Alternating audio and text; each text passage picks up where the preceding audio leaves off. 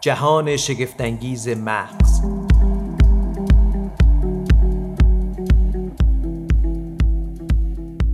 سلام من سیاوش سفاریان پور هستم و شما شنونده پادکست جهان شگفتانگیز مغز. در این اپیزود قصد داریم با دکتر مریم نوروزیان نورولوژیست گفتگو بکنیم درباره آنچه که در این جهان شگفتانگیز میگذره. خیلی خوش آمدید دکتر نوروزیان به جهان شگفتانگیز مغز. مرسی ممنونم از دعوت شما و توجهی که به این موضوع دارید. ما می‌خوایم راجع به تاریخ انقضا صحبت بکنیم. این روزا خب خیلی در زندگی روزمرهمون شایع وقتی خرید می‌کنیم اول از همه بعد از اینکه انتخاب کردیم میایم نگاه می‌کنیم که تاریخ انقضا چقدره. برای مغزم میشه این کد هک میشه کد تولید که روز تولدمونه. آیا تاریخ انقضام هک میشه روی مغز ما؟ به نظرم نگاه جالبی کردید به این موضوع و شاید همین الان که من قرار پاسخ بدم فکر می‌کنم که چقدر مغز متمایزه و خوشبختانه.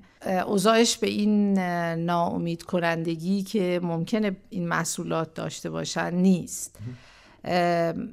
مغز به لحاظ اینکه رول خیلی پیچیده ای در بدن ما ایفا می‌کنه و به خاطر اینکه نه تنها ارتباط ما رو با جهان خارج آنچه که ما می‌بینیم رفتار می‌کنیم فکر می‌کنیم حرف می‌زنیم تصمیم می‌گیریم همه اینها در مغز اتفاق میفته بلکه هماهنگی و مدیر خیلی از اتفاقاتی هست که در داخل بدن میفته یعنی کار کلیه کار ریه دستگاه گوارش. بله دستگاه گوارش گرسنگی تشنگی حسای مختلف اینکه شما وقتی مثلا یه صحنه ترسناک می‌بینین یا یک اتفاقی یه جایی هستین که خطرناکه باید فرار کنید. تمام اینها و عضلات شما اون موقع باید یه گالمه خون بره توش که شما خیلی آماده مقابله با یک اتفاق ترسناک بشین. همه اینا در مغز اتفاق میفته بنابراین به گونه ای می‌تونیم بگیم که تمام هستی ما مدیون وجود مغزه. به دلیل این رول پر اهمیتش انقدر هم زود منقضی نمیشه و انقدر هم زود از کار نمیفته. البته که مانند تمامیه یعنی مانند خود زندگی بشر یک تولدی داره که البته تولدش قبل از اینه که بچه به دنیا بیاد در دوران جنینی شروع شده تکامل مغز و در گونه انسان قسمتی از تکامل مغز بعد از تولده. یعنی وقتی بچه به دنیا اومد هنوز خیلی از جاها آمادگی یک فرد بزرگسال رو ندارن. یعنی به سرعت مغز داره نشو و نما می‌کنه داره راه های عصبی شکل می‌گیره و این باعث میشه دوره کودکی انسان بسیار مهمه. یعنی چی؟ یعنی اگه اتفاقی برای بچه بیفته اون مسیر تکامل رو خراب خواهد کرد.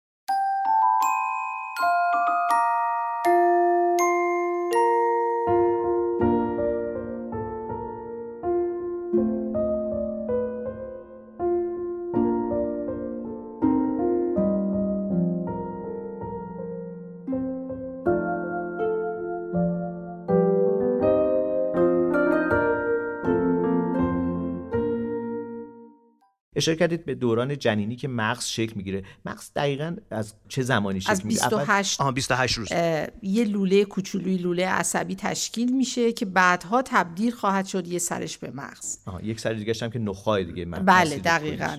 و برای همینه که اتفاقات مهمی که در این دوران بیفتن همه می‌تونن اثر بگذارن. برای همین قرار مادرای باردار دارو هر چیزی نخورن. و خیلی مسون باشن از اشعه مثلا خطرناک و چیزهای شبیه به این.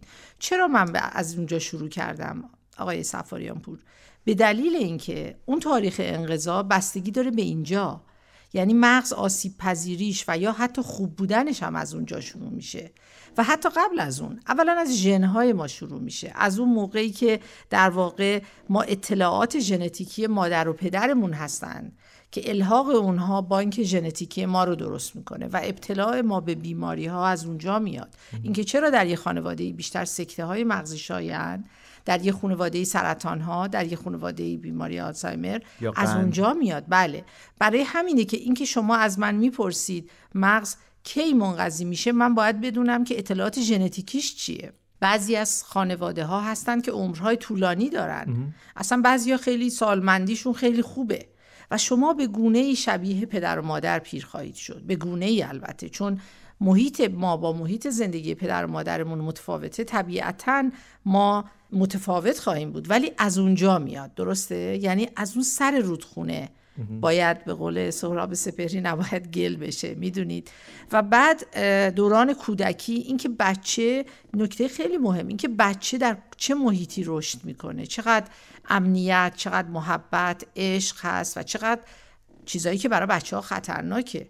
نوزاد متولد میشه دکتر نوروزیان. حالا از اینجا به بعد ما با یه احتمالا گلوله کاموای پر از در واقع شاخه روبرویم شما بهش میگید حرس سیناپسی اتفاقی که در طی هزار روز اول تولد نوزاد رخ میده. یعنی سلولای عصبی شکل گرفتن مغز شکل گرفته ولی هر کدوم به یه راهی رفتن دیگه. خیلی شکل و شمایل مشخصی ندارن.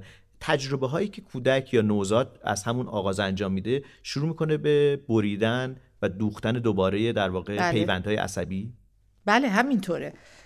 تا حد زیادی اتفاقاتی که میفته می‌تونه تاثیرات ماندگاری روی مغز بگذاره. ابتداش خیلی حتی مسئله مراقبت و احساس امنیت و عشقی که مادر میده لازمه. و در ابتدای تولد نقش مادر خیلی مهمه خیلی مهمه. ولی از اونجایی که مادر بسیاری از حمایت ها رو از پدر می‌گیره مادری که به واسطه حمایت همسر خوشحالتره مادری که به واسطه حمایت مرد زندگیش آرامش روانی داره بهتر می‌تونه مادرهود یا مادری بهتری داشته باشه. و البته بعد از مدت کوتاهی ممکنه که فرض کنید که در یه جایگاهی مادر نتونه مثلا بچه رو بغل کنه یا مراقبت کنه آغوش گرم پدر این کار رو خواهد کرد یه سوال شخصی بپرسم مادری که توی زندان نوزادش رو به دنیا میاره یا در حال پناهندگی در مسیر پرفراز و نشیب بله. که قرار می‌گیره میشه از همون جایی که بچه متولد میشه پرونده بچه رو به نوعی تشخیص داد که آینده موفقی نخواهد داشت. آینده موفق یعنی زندگی با کیفیتی. اثر استرس مادر رو می‌خواید ببینید روی بچه‌ای که چند سالشه؟ درباره چه بچه‌ای؟ ما داریم راجع به نوزادی که در زندان به دنیا میاد. درسته. ببینید برای همینه که در واقع مسیر خلقت و قدرتی که در مادر به مادر اعطا شده و موهبتی که خداوند به مادر داده انقدر اون قدرت حمایت مادر روی بچه به واسطه حتی هورمون هایی که داره زیاده که مادر وقتی که یک مادر زندانی وقتی بچهش رو بغل می‌کنه احساس خاصی که داره از مراقبت و نرچرینگ اون پرستاری اینقدر قویه که می‌تونه بپوشونه. می‌تونه یعنی مادر می‌تونه در واقع تا حد بسیار زیادی اگر خودش رو از اون آسیبا لحظاتی مسئول نگه داره می‌تونه بچه رو تو جای امنش نگه داره پس هنوز بچه یعنی من می‌خوام به شما بگم که حتی برای این هم انگار یه فکر شده که انقدر اون مثلا یه مادری که بچهش 20 سالشه دیگه اون ارتباط رو نداره ولی به قولی که از اساتید ما بچه و مادر در یکی دو ماه اول میگن این مشتن یعنی یکی هن. اصلا یکی هن. مثلا به عنوان مثال وقتی بچه گریه می‌کنه شما می‌دونید مادر شیرش جاری میشه صدای گریه بچه ها نه اینکه بچه رو بغل کنه. صدای گریه بچه باعث ترشح شیر مادر میشه به خاطر اینکه همون هورمون روی عضلات صاف جدار پستان باعث انقباض میشه و شیر میاد. اینو طبیعت و خلقت و خداوند این سیستم رو جوری طراحی کرده در واقع که بچه ای که قدرت مکیدن نداره شیر بتونه بخوره. شما فکر کنید وقتی اینقدر این سیستم ساپورتش قویه انقدر همه چیش فکر شده می‌تونه از حتی یک مادر تحت آسیب میشه محافظت بشه. ولی بچه می‌تونه. ولی هر چقدر بچه بزرگتر بشه هر چقدر اون آسیبه شدید باشه حتما بچه آسیب خواهد دید. و حتی این شما در مورد مثلا توانایی های شناختی صحبت میفرمایید. ولی مسئله بیماری های روحی اینجا شکل می‌گیره. بسیاری از این تراماها و آسیب ها اثرش رو روی نیمرخ هیجانی نیمرخ روانپزشکی ما در آینده می‌گذارن. این استراب هایی که در طول زندگی هست این احساس عدم امنیتی که هست همه اینها می‌تونه بره به اون دوران و اون دورانی که استراب های کودکی از محیط سیگنال های نامطلوب گرفتن. و نتیجهش ممکنه که سالها بعد بله همینطوره. برای همین توی روان درمانی ها سعی می‌کنن برگردن به اون دوران. حالا من روانپزشک نیستم. فقط من می‌تونم اشاره کنم اونا مهمن ولی در طول زندگی اون سوالی که میفرمایید راجع به انقضا ما باید از اونجا شروع کنیم. ما چقدر محیطمون غنی بوده. آیا ببینید مطالعات زیادی انجام شده در بچه هایی که در سالهای اول زندگی در روستا زندگی می کنند احتمال ابتلاعشون به بیماری آلزایمر بیشتره یه مقدار. مطالعات اینو نشون دادن. نه اینکه حالا هر کسی از روستاست نگران بشه. نه. به خاطر اینکه محیط بسیار سیمپله. بسیار محرک های کمی داره. ولی از طرفی هم لزوما محیط یک محیط شلوغ پر از دیتا و 80 صفحه متنوع اینستاگرام و این دنیایی که ما داریم هم لزوما دنیای خیلی مفیدی برای مغز نیست. یعنی محیط محیطی که بهش میگن در نوروساینس میگن محیط انریچت محیط غنی. محیط غنی باید توش حتما اولا سیگنال هاش باعث بشه جاهایی که در مغز ما داریم بینایی شنوایی مثلا موسیقی رنگ ها توجه میفرمایید. محیطی که توش این اطلاعات میاد توش اینجوی باشه توش لذت باشه خوشایند باشه. reward نسبی داشته باشه. یعنی feedback بگیره. بچه از محیط feedback بگیره. تشویق بشه. و تنبیه چیزی که ما در سالهای گذشته خیلی بود خب خیلی برای مغز آسیب زننده است. عجب. بله. برای همین خصوصا به اون شکلی که ما به خاطر داریم. بله. ولی reward خیلی مهمه. یعنی مغزی که می‌دونه این pathway جواب میده.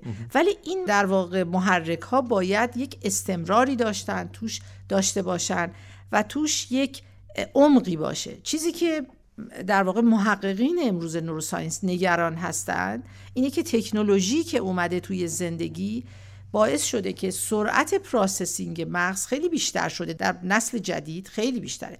بچه ها الان خیلی سریع دیدین چه جوری text میدن؟ به نظر میادش که رابطه چشم و بله، حرکت خیلی, خیلی سریعه و شما اصلا نمی‌تونید دنبال کنید و حتی ما هم نمی‌تونیم بخونیم چی نوشتن چون یا توی game از... بازی کردن حتی یعنی بازی بله. کامپیوتری. بله همینطوره. و خیلی هم در واقع از symbol های استفاده می‌کنن که ما نمی‌دونیم. مثلا دیدین سلام رو سلام رو مثلا حالا ممکنه من سلام می نویسم بعد وقتی فارسی می نویسم من ویرگولم می‌ذارم. انگار دارم نامه اداری می نویسم ولی بچه ها مثلا که فینگلیش می نویسن بله. که حالا زبان فارسی چقدر آسیب می‌بینه کاری ندارم.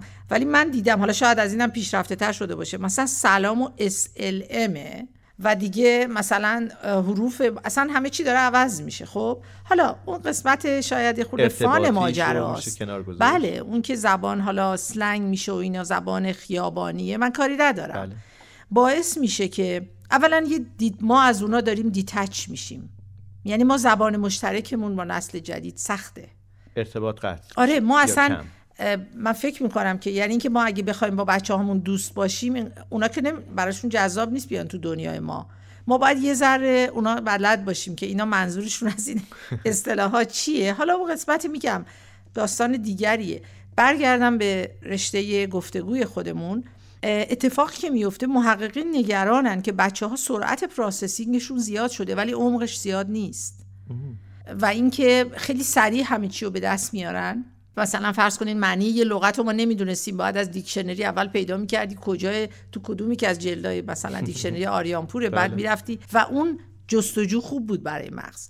ولی زمان بر بود نه؟ الان میرن. ولی این انقدر عمیق نمیشه که بتونه خیلی چیزای بیشتری رو یاد بگیره. ما یه چیزایی رو به نظر می‌رسه مغز داره در گذر زمان از دست میده. یه چیزایی رو به دست میاره. لزوما آینده تاریک نیست. ولی قابل ملاحظه است. این اتفاقی که داره میفته به نظر من باید راجبش فکر کرد دکتر نورزیان برگردیم به اون چیزی که در تجربه زیسته ما رخ میده. گفتین که اون چیزی که در کودکی پیش میاد ردش رو می‌تونیم در بزرگسالی فرد بگیریم. اون کاری که مادر پدر اون حس امنیت یا عدم امنیتی که در محل زندگی وجود داره. من یادم میاد وقتی کودک بودم مادرم عموما مثلا آهنگ خولیو پخش می‌کرد تو خونه. اون موسیقی مختلف بود از جمله این. من هر بار الان بعد از چهل سال دارم این موزیکو میشنوم حالتون خوب حالم خوب میشه. حس امنیت بهم دست میده. مهم نیست کجا هستم. این ریشه در کودکی من این همون چیزی که شما بله. اشاره می‌کنید که به نوعی در ذهن جا میفته و میمونه؟ بله دقیقا همینطوره. شما مثال خیلی قشنگی زدید. یه قانونی اصلا هست در علوم اعصاب قانونی به نام دانشمندی که اونو کشف کرد به نام آقای هب که او گفتش که نورون هایی که با هم firing می‌کنن با هم wiring دارن. یعنی نورون هایی که با هم روشن میشن به هم وصل میشن. یعنی اون موقع که موزیک خولیو بوده و شما گوش می‌دادید و راه های شنواییتون راه شنواییتون اونو دریافت کرده. همزمان محیط محیط خیلی امنی بوده توش عشق بوده و احساس احساس اینکه شما در یه جایی تحت حفاظت هستید. اون حسی که اون موقع بوده با اون حس شنوایی با هم همونجا گره خوردن. برای من همیشه آهنگ خولیو برای شما این رو حس رو در واقع متبادر می‌کنه.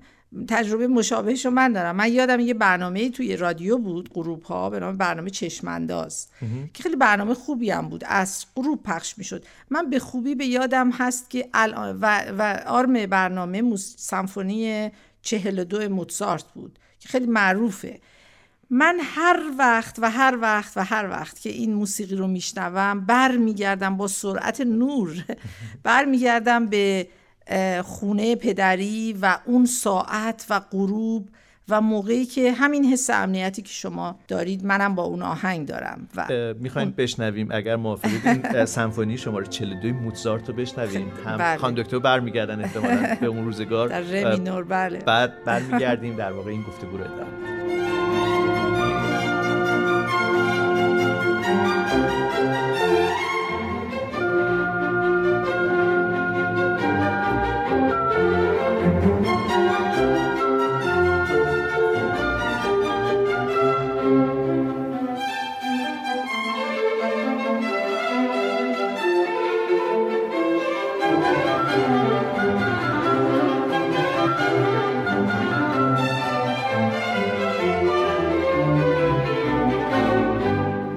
قانون هب یه بله. در واقع نوروساینتیستی که در واقع بله. اومده راجع به پیوندهای عصبی بله. و ارتباطشون به هم اینجا در واقع خانم دکتر وقتی ما داریم به یاد میاریم به نوعی حافظه ماست به نظر میادش که هر کدوم از این فایل داره از یه جا میاد جا تصویر خانه پدر از یک جا بله. شنوایی که این موسیقی بله. موزارت رو در واقع در ذهن یادآوری می‌کنه همه اینا یه دفعه میان یه جا و یه تصویر می‌سازن یه حس بله همینطوره به خاطر اینکه ما غیر از اینکه قشرهای مغزمون کورتکس شنوایی داریم بینایی داریم حسی داریم و چیزایی که حتما شنیدی و بیننده ها و شنونده های ما می‌دونن ما قسمتی از این کار قشر قسمت هایی هست که قشر ارتباط دهنده است association cortex ه که اینا رو با هم integrate می‌کنه اینا رو با هم در واقع درامیختگی بین اینا به وجود میاد.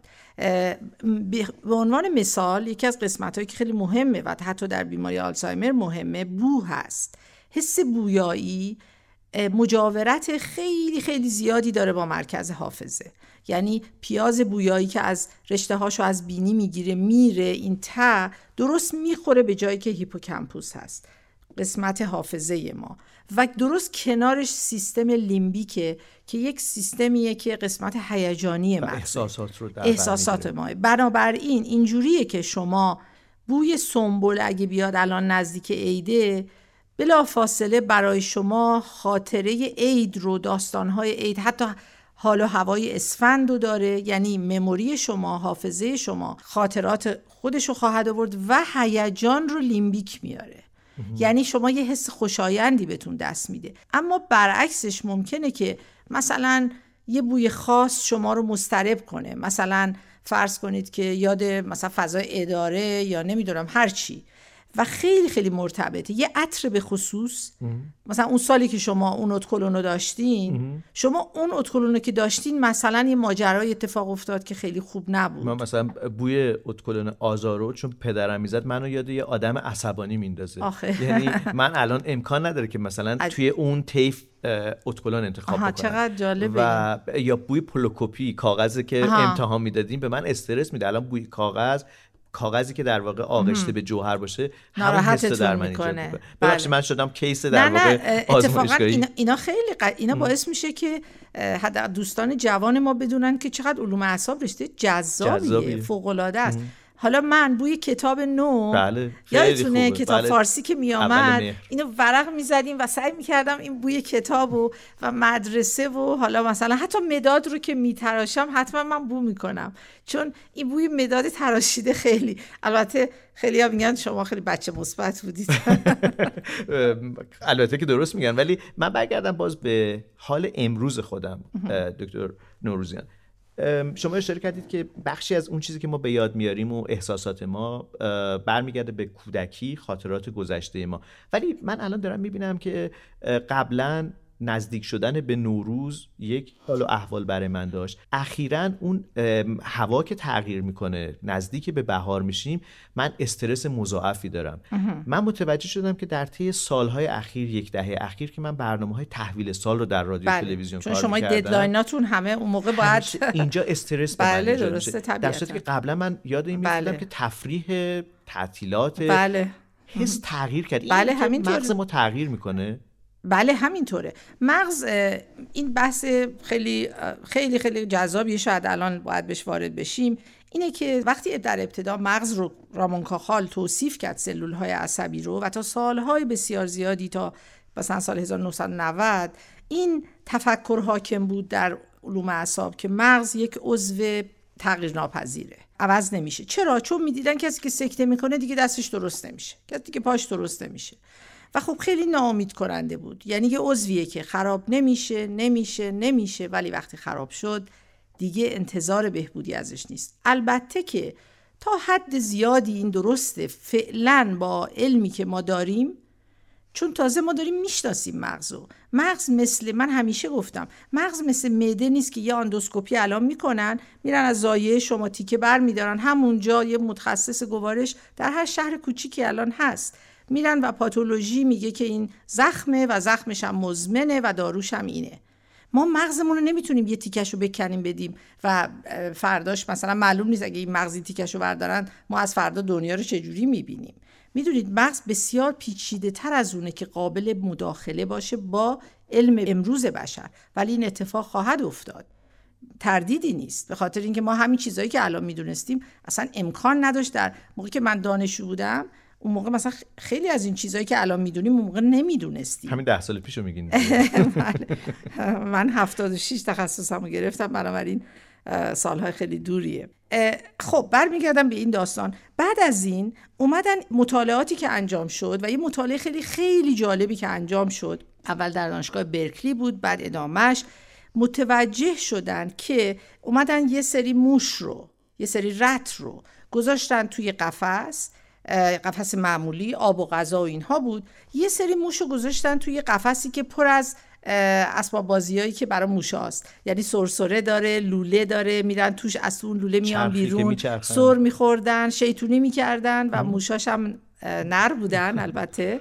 خیلی جالبه. و اون موشایی که خیلی هیجان زده می‌شدن اونا رو گذاشتن کنار. خیلی متدولوژی تحقیقش جالبه. حالا اونا رو من واردش نمیشم شما فکر کنم که اون سوالاتی که مورد نظرتونه نپرسید. بله. ولی وقتی موشا رو تو اون محیط گذاشتن و بعد خیلی لذت میبردن. وقتی مثلا از تو لوله رد می‌شد یه مثلا جایزه براش پنیر گذاشته بودن موشه خیلی خوشحال می‌شد طبیعتا. بعدا اومدن بعد از یه دوره مغز این موش ها رو با هم مقایسه کردن.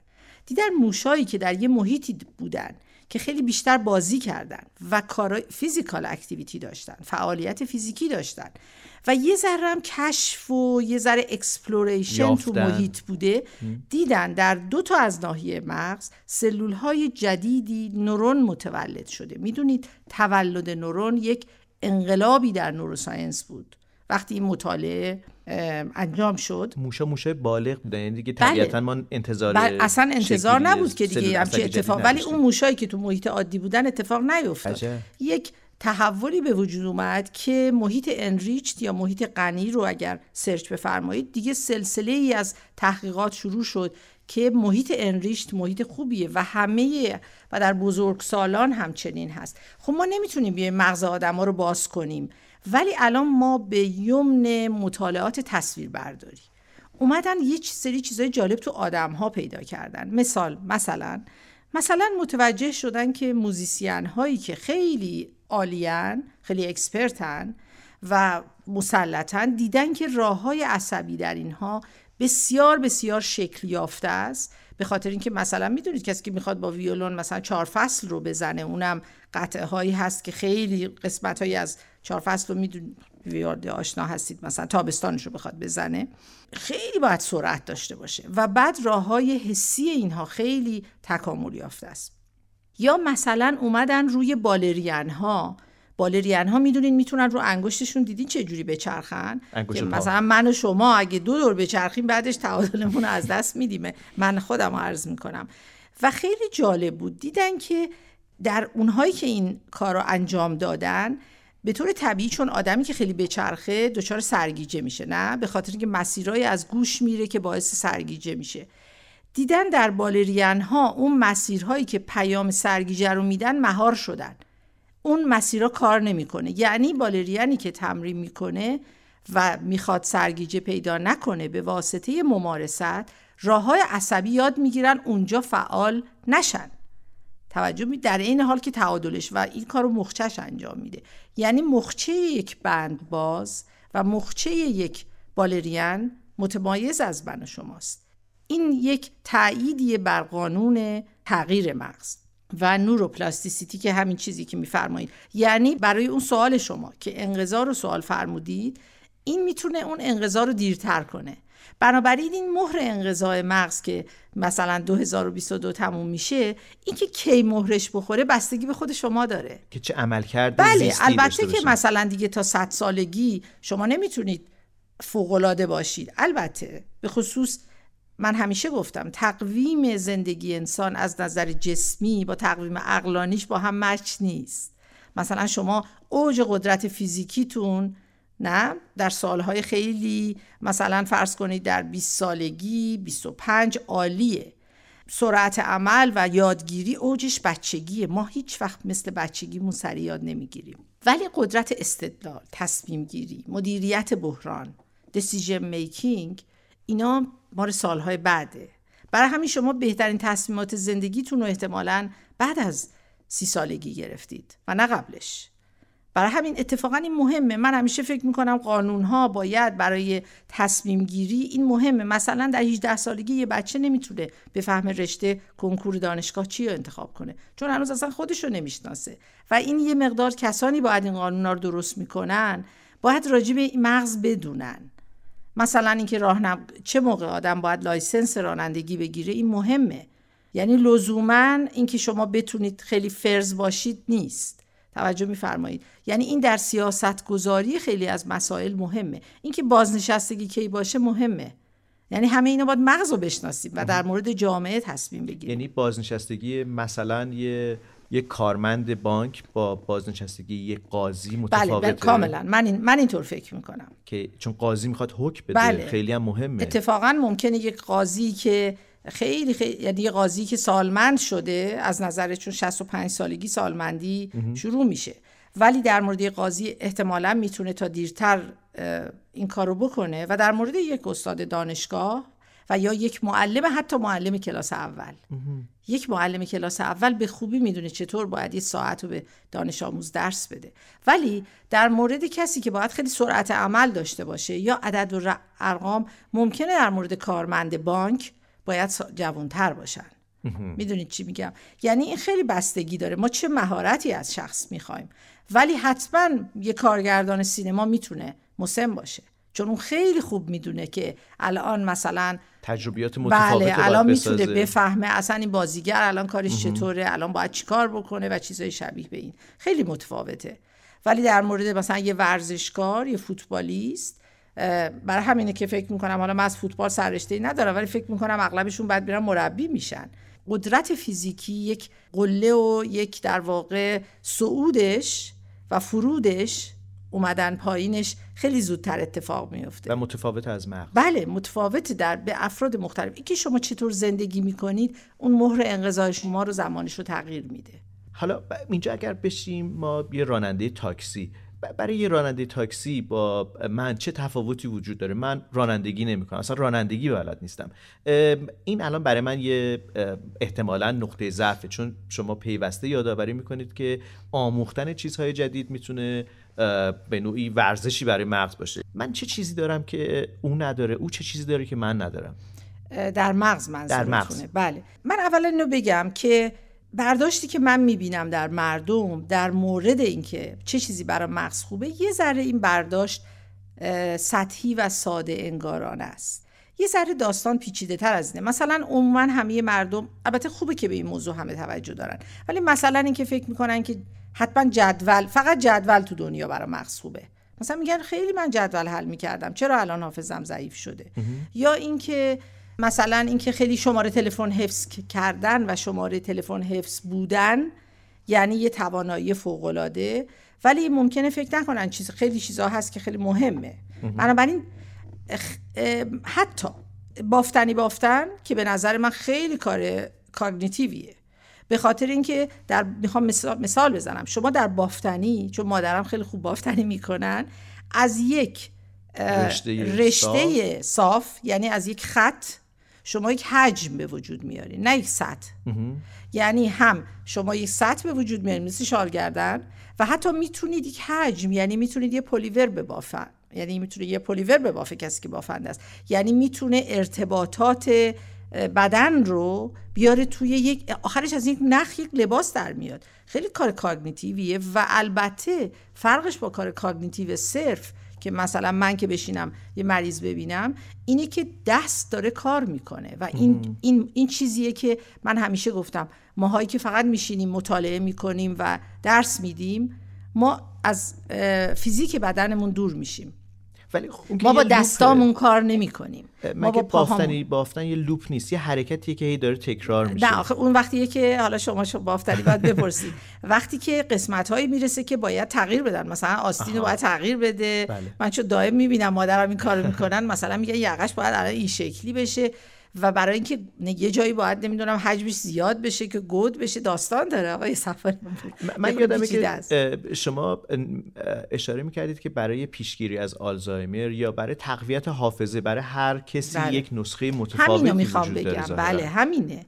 نکته همینه. یعنی اینکه خیلی اتفاقا خبر بهتریه که خیلی از کارهایی که شما می‌کنید خیلی خیلی می‌تونه جالب باشه برای مغزتون. فکر نکنیم فقط یه جدول و حالا سودوکو که جدول بهتری هم هست. می‌دونید در مورد اون سوال شما راننده های تاکسی من بد نیست مثالی بذارم از تحقیق به جایی که از در واقع نظرات خود من استفاده بشه به یک تحقیق اشاره کنم. مطالعه بزرگی معروفی هست که حتما دوستانی که neuroscience هستن شنیدن.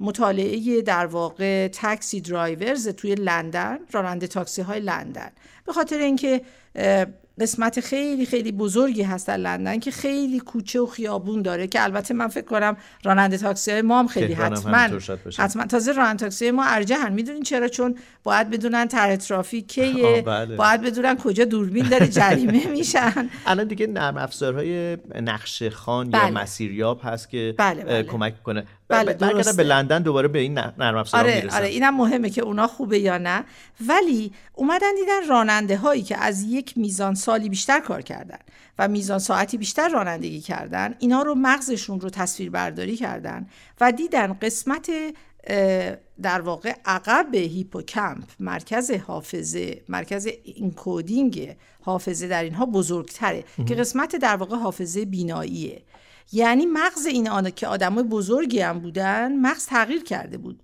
به خاطر پاسخگویی به اون نیاز بزرگتر شده بود. و الان دارن اینا رو follow می‌کنن پیگیری می‌کنن که ببینن اینا چطور پیش میرن. و اصولا کسانی که مثلا وقتی من از بیمارانم که رانندگی راننده بودن وقتی سوال می‌کنم گاهی وقتا که اتفاقا راننده مثلا که از اکباتان چطور می‌تونه بیاد به میدون ونک؟ میگم مسیرش رو برای من بگی. فوق العاده متفاوته یک مغز یک راننده تاکسی. یعنی قشنگ معلومه این navigation و این مسیریابی در مغز بسیار بسیار خوب رفته جلو. توجه میفرمایید. هر مهارتی که ما یاد بگیریم به مغزمون خدمت کردیم. و این رو فقط بدونیم که ما باید یه چیزی یاد بگیریم. و روتین نباشه. این این خیلی مهمه. ببینید مغز ما خیلی یه قانون یه در واقع topic ی هست یه عنوانی به نام neuroeconomics. مغز ما خیلی سعی می‌کنه مقرون به صرفه کار می‌کنه برای همین اول که می‌خواد یه چیزو یاد بگیره مثلا مثلا می‌خواد تازه رانندگی آدم یاد بگیره. اول باید یاد بگیره که فرمون و راهنما و چیزای شبیه به این.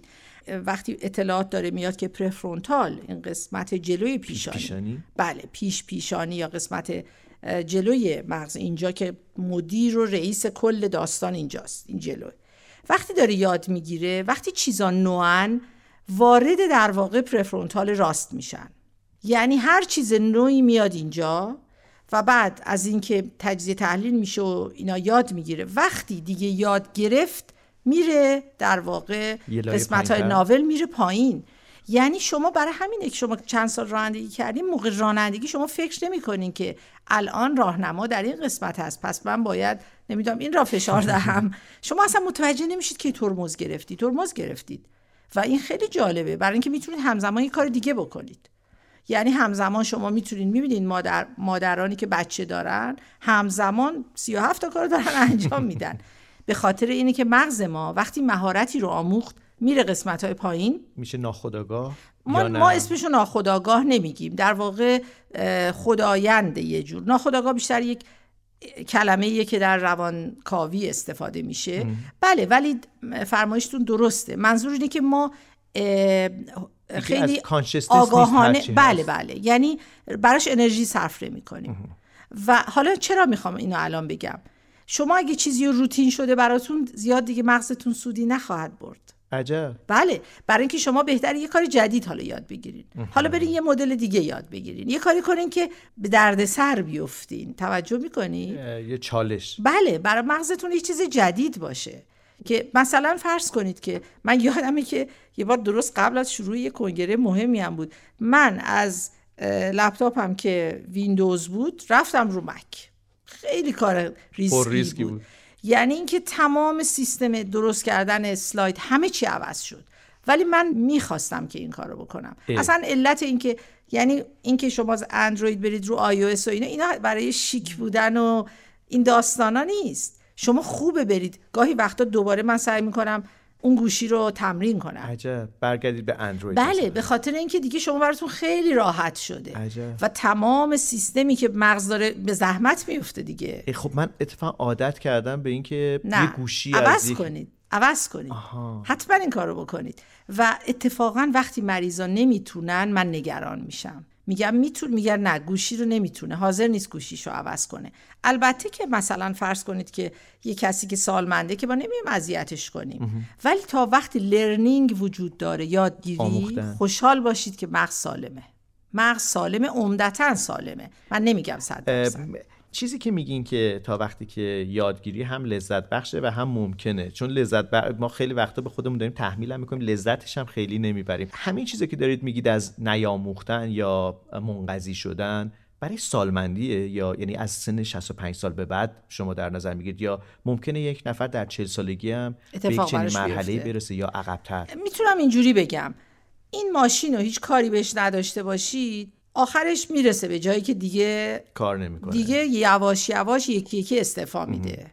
دیگه یواش یواش این کارو نخواهد تونست اون کارو نخواهد تونست. یعنی قانونش اینه که باید این توانایی ها به قول شماها فید بشه.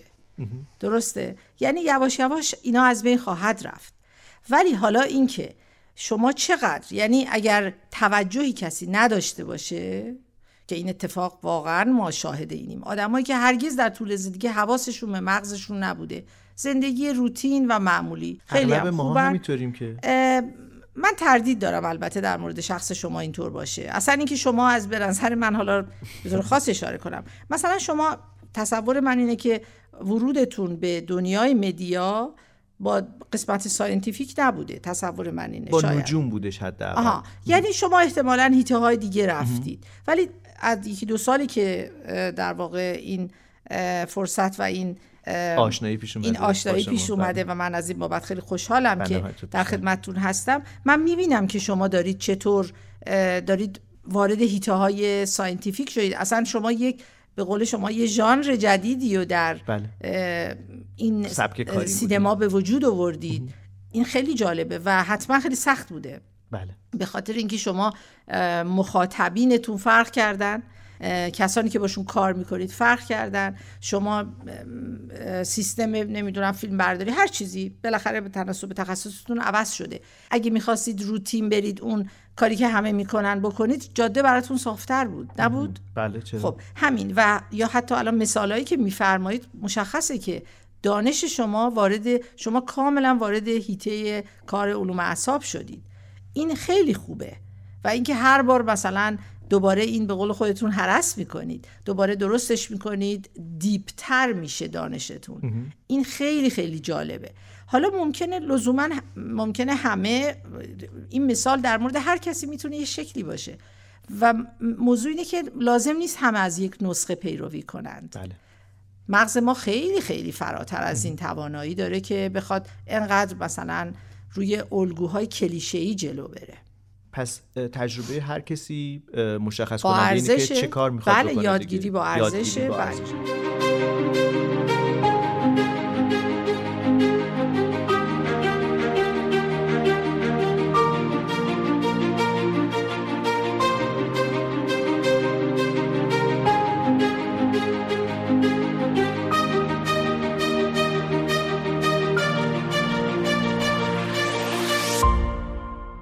جای دیگه هم اشاره کرده بودید به نوع تصمیم گیری های ما انتخابایی که انجام میدین. اشاره کردید که می‌تونه توی نتیجه نهایی در زمان در واقع زوال عقل خودشون نشون بده. جایی که ما دیگه که خیلی همه چیز دست خودمون نیست. ما انگار برمیگردیم به تنظیم کارخونهمون. تنظیم کارخونهمون هم همون تجربه زیستمون در دوران نوجوانی و جوانیه. آیا در واقع علم یا شناختی که بر اساس علم ما به دست آوردیم تجربه کردیم مطالعه کردیم چیز متفاوتی رو به ما نشون داده. یعنی آدمی که به نوعی مثلا از کودکی گنجیشک می‌زده. یه خورده در واقع مهربانیش کم بوده. آیا این در بزرگسالی هم نتیجهش نتیجه که برداشتی از همون دوران کودکیشه؟ شاید بگم سوالتون دو تا جنبه داره که من نمی‌دونم به کدوماش باید جواب بدم. یه قسمت می‌خواید بگید. اثر تجربه زیسته فرد تجربیاتی که مربوط به تجارب هیجانیشه. اون مثالی که در مورد زدید. بله. یکی قسمت شناختیه. ام. این دوتا جداست. البته با هم مرتبطن ولی شن... جداست. مثلا اینکه کسی که باید تصمیم گیری می‌کرده در مورد به عنوان مثال یا رفتارش در یک محیط خشن بوده.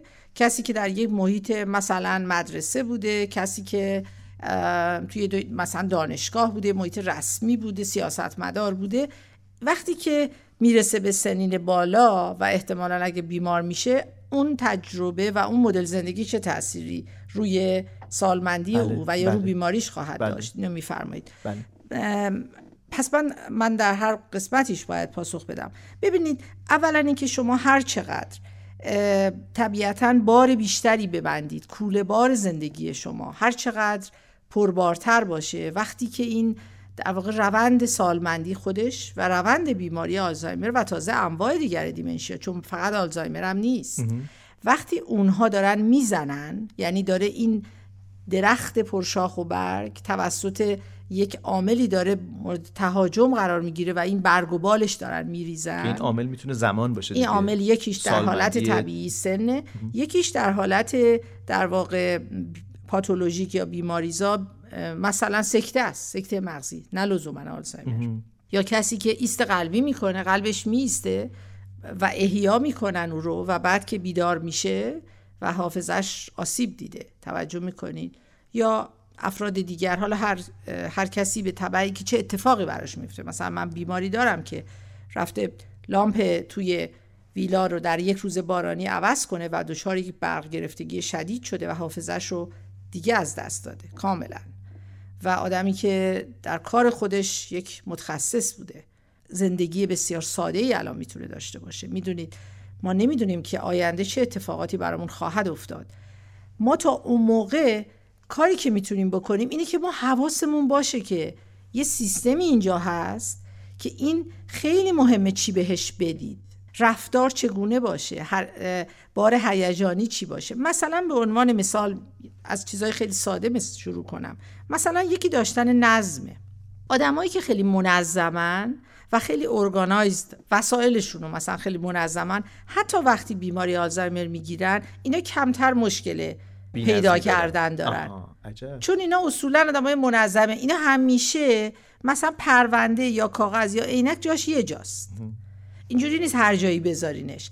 در نتیجه بعدها وقتی حافظش ضعیف میشه راحتتر می‌تونه با اون دیل بکنه باهاش کنار بیاد. توجه میفرمایید. یکیش اینه. آدمی که موقع مثلا عصبانیتش خیلی راحت دچار پرخاشگری کلامی میشه و ممکنه که کلماتی رو بگه که خارج از ادب باشه وقتی که سیستم کنترلش در توسط بیماری آسیب می‌بینه ممکنه خیلی راحت اگه می‌خوان لباسشو مثلا عوض کنن ببرنش مثلا بیرون ممکنه ممکن بله در یک شرایط ناخوشایند شروع کنه به فوش دادن. در صورتی که آدمی بوده که در شرایط معمولی فوش نمی‌داده. ولی در شرایط ایشون خیلی آدم بله بله. معدبی بوده بله متاسفانه اتفاق میفته چون یا برعکسش هم ممکنه؟ چون درک که چه کار کنه؟ یعنی فردی که خیلی معدب هستش در زندگی طبیعی خودش بعد در زیست خودش مجبور در محیطی باشه که معلم بله. منظم بله. نازم هستش. باید در واقع به نوعی اون جدیت رو داشته باشه. بعدا می‌تونه در سالمندی فرد رمانتیکی بشه که در دوران جوونیش بوده؟ البته رومانتیک بودن می‌دونم که یه کیفیت وسیع آره, از... آره خیلی اون قسمته. ولی اینجوریه که شما عمدتا آنچه رو که آنچه رو که خیلی سعی کردید دی ببینید این قانون رو من بگم هر, چی، هر چقدر شما یک توانایی رو دیرتر به دست بیارید زودتر از دست می‌دید. این قانونه توی بیماری آلزایمر حاکمه. یعنی مثلا اگه من زبان اول زبان اولم فارسی بوده بعد انگلیسی یاد گرفتم بعد دارم اسپانیش می‌خونم. و اگه الان مثلا یه ده سال دیگه من آلزایمر بگیرم اول زبان اسپانیش رو از دست میدم. بعد انگلیسی رو آخرش فارسی آخر از هم است. چون فارسی رو من خیلی زود یاد گرفتم.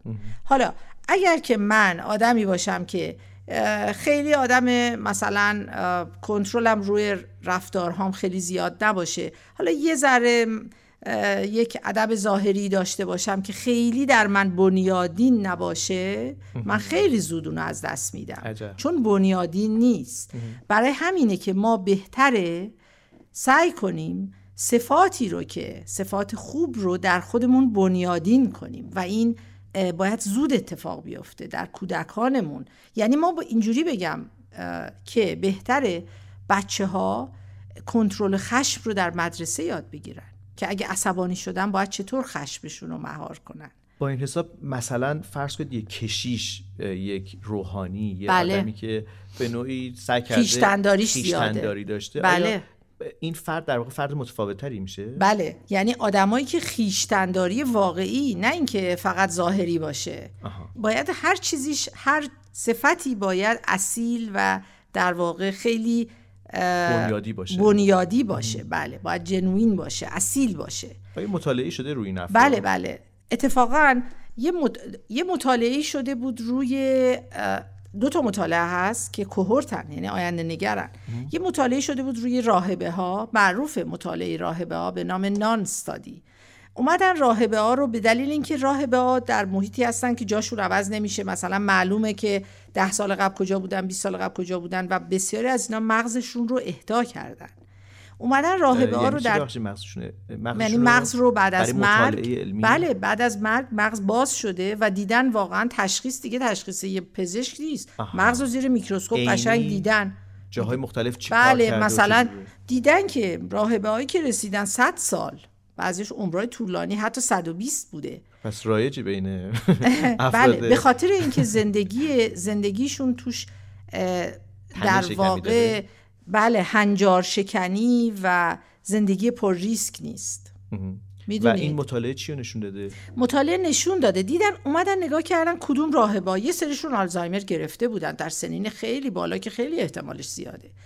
و اونهایی بودن که مثلا تا صد سالگی هم نگرفتن. و اونهایی که نگرفتن اومدن تو از روی مغز نگاه کردن. یا اینکه دیدن گرفته بوده ولی تو مغز نشون میده ولی اصلا ظاهرش معلوم نبوده. یعنی مغز قسمت های سالمش نمیذاشته. قسمت های مریض زورشون انقدر زیاد نبوده که بتونه نشون بده که این آلزایمر داره. خیلی عجیبه بله خیلی جالبه. و فقط هم مطالعه راهبه ها نیست. این بارها ثابت شد که دیدن اونهایی که خیلی خوب بودن برگشتن به چی مربوطه. تمام متغیرها رو یکی یکی باز کردن.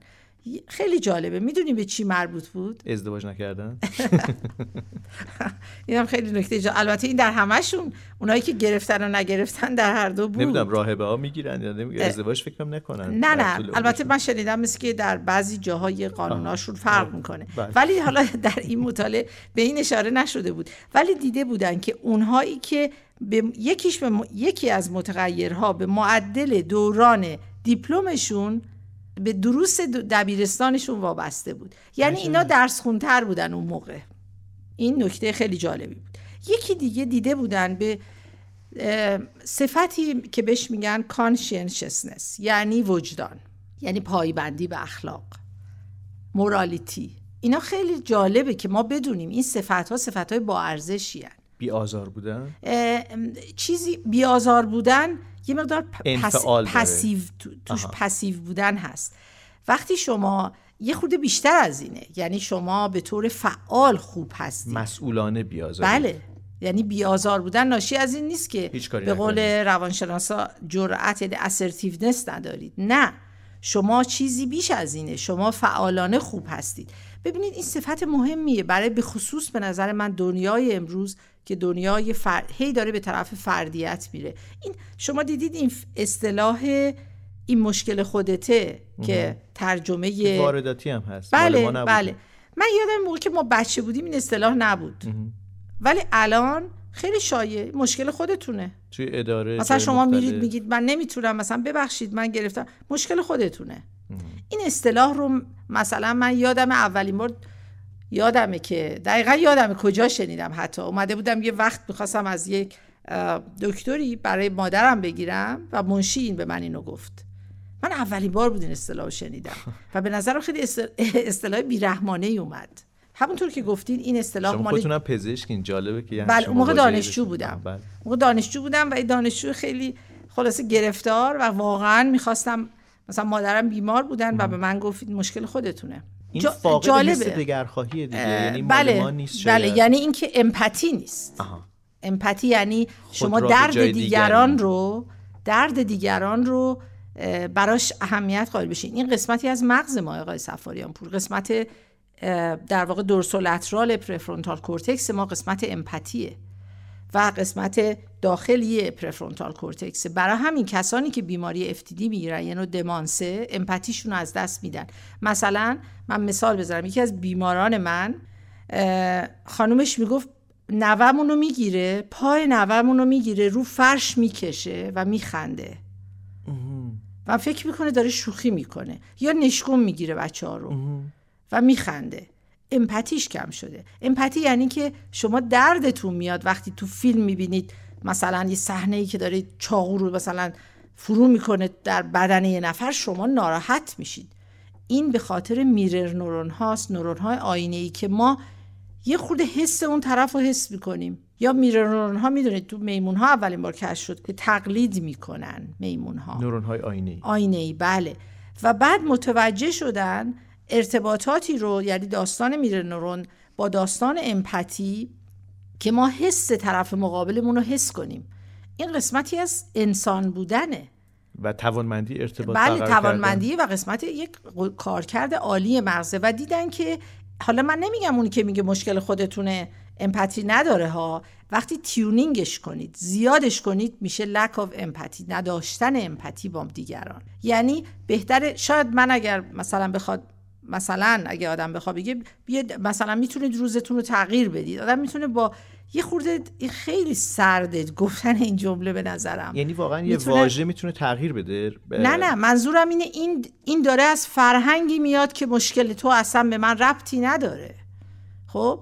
میشه درستتر اینو گفت. من دارم اینو میگم که شدیدش که بکنید میشه که درد دیگران برای من مهم نیست.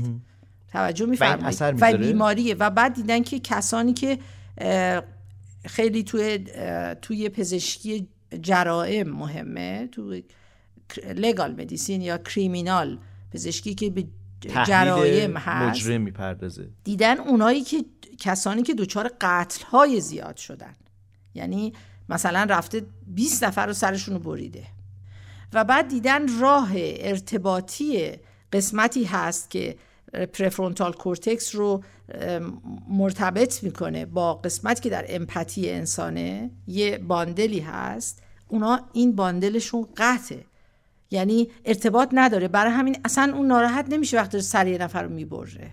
یعنی ما الان اینقدر راجع به مغز می‌دونیم که مغز ما برای درک درد دیگران هم ساخته شده. و گفتی توی راهبه ها مطالعه کردن دیدن که این حس خیشتنداری یا بی آزار بله بودن؟ اون خیشتنداریه. البته این که عرض کردم راجع به امپاتی بود ولی خیشتنداری وجدان می‌دونید انسان دوستی مورالیتی پایبندی به اخلاق. پایبندی به اخلاق چیز مهمیه. چون این گره خورده با اینکه ما فکر کنیم که مثلا فکر کنن بعضیا این فقط ما یک یک قانون مذهبیه که هست. ولی موضوع اینه بدونیم ما انسان ها برای این ارتباطات انسانیمون هم تعریف شدیم. مغز ما برای این یک سابستریت داره یه ماده داره. توجه میفرمایی؟ یعنی دنیای امروز داره انگار همه اینها رو بیمعنا می‌کنه برای ما.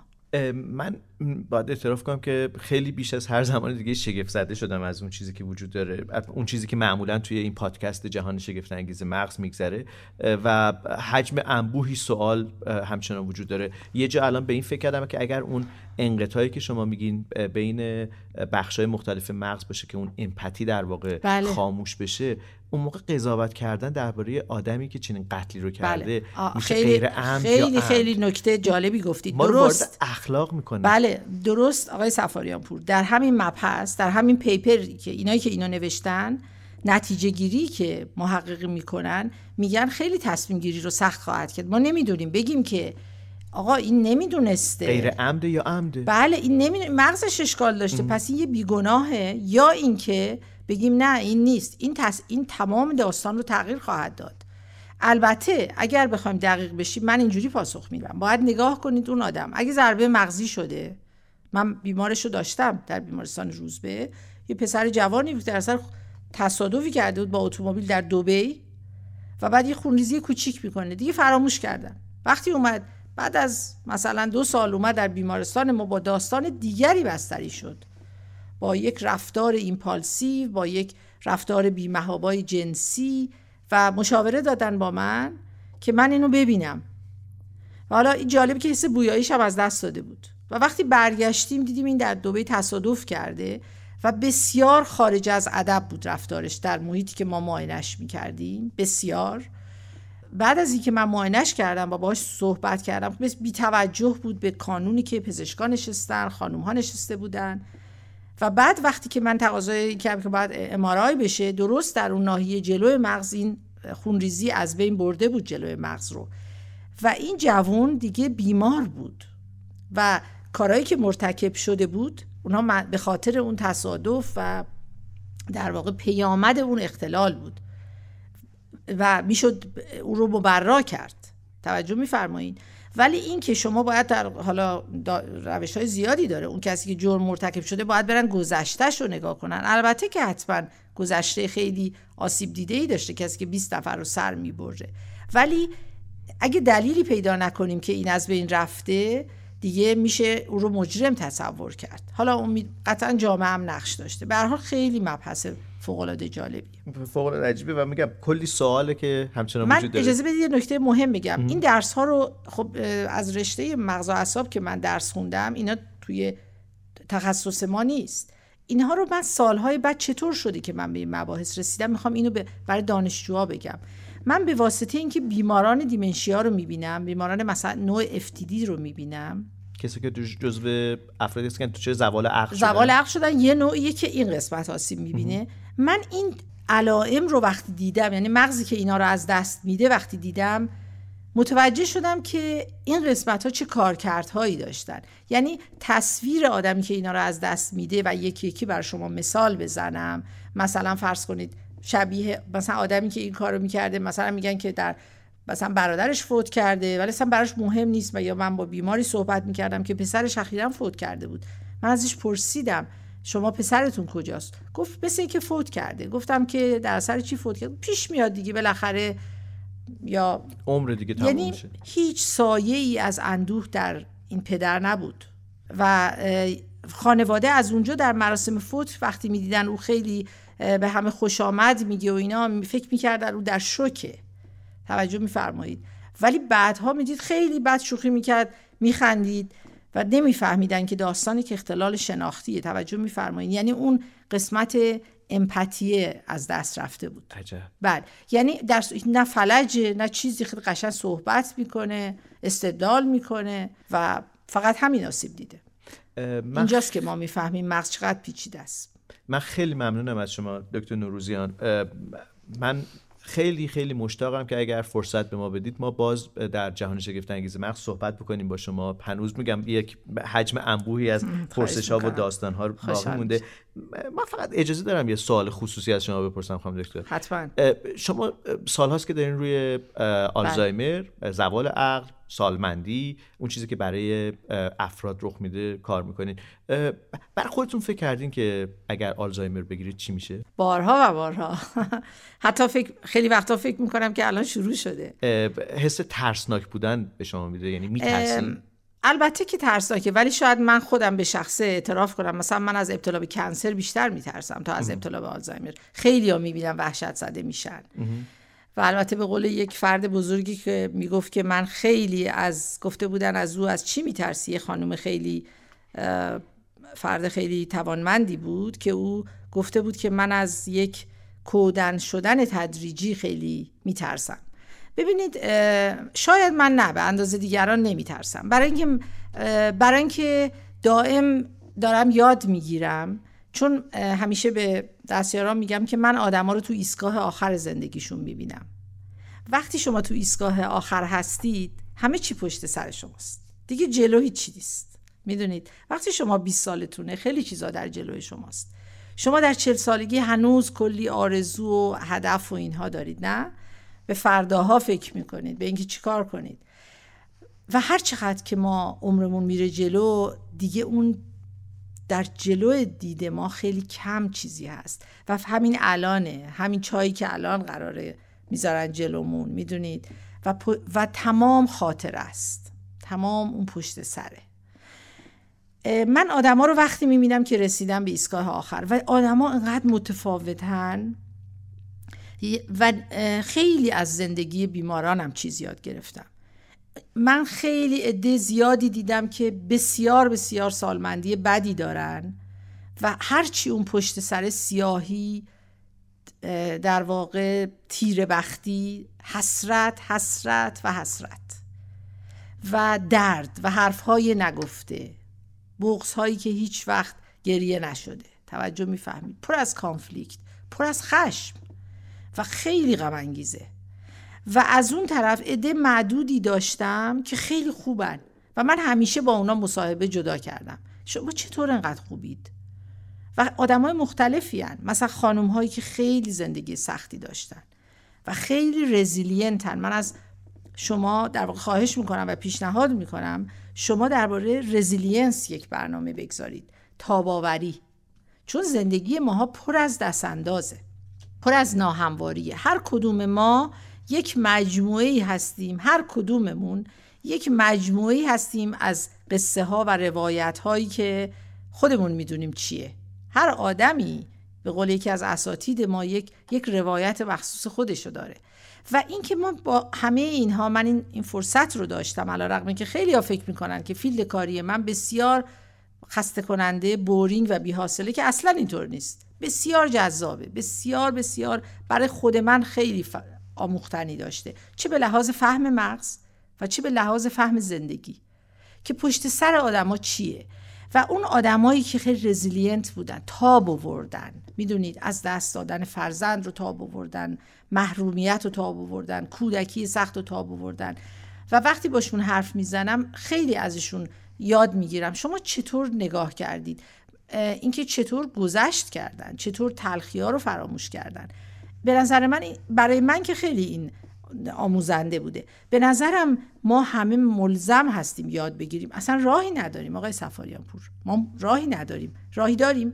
می‌تونیم کاریش بکنیم نمی‌تونیم. این اتفاقات پیش خواهد اومد. برای همین غیر از اینکه این قسمت emotional reserve ه قسمت cognitive reserve یعنی همون راننده تاکسیا درس خوندنا یادگیریا نمی‌دونم همه مهارت هایی که خوب یاد بگیریم و فکر کنیم این عضوی که اون بالاست به قول استاد من آقای دکتر لطفی یک خاصیتی داشتی که گذاشتنشون بالا. توجه میفرمایید در یک جایی به این محکمی گذاشتن. یعنی جایی که به این راحتی از بین نمیره. انقدر این استخوان جمجم محکمه این عضو به این مهمی یه جای مهمی گذاشتنش چون خیلی کارهای خاصی انجام میده. مرگ و زندگی ما جاش اونجاست. ولی غیر از اون مهارت ها ایموشنال رزرومون اینکه ما چقدر هیجاناتمون رو تاب بیاریم چطور خوشحال باشیم چطور دردها رو تاب بیاریم چطور به قول خانم توران میرهادی هر رنج بزرگی رو تبدیل کنید به کار بزرگ و اینها به نظر من درسایی که هر آدمی باید یاد بگیره.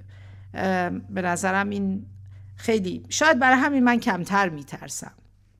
متشکرم. متشکرم از دکتر مریم نوروزیان. و اون چیزی که من خیلی وقت پیشم از شما حالا خیلی وقت پیشم در همین 4 5 سال اخیر از شما یاد گرفتم یادم که یه دفعه اشاره کردید که با هم حرف بزنیم. این حرف زدن کمک می‌کنه که یا بشنویم همدیگه رو. نگفتین حرف بزنید. جمله اصلیتون این بود که بشنویم همدیگه رو. ما خیلی وقتا نه خودمون رو میشنویم نه دیگری رو میشنویم. و فقط در واقع فرسنده پیام هستیم.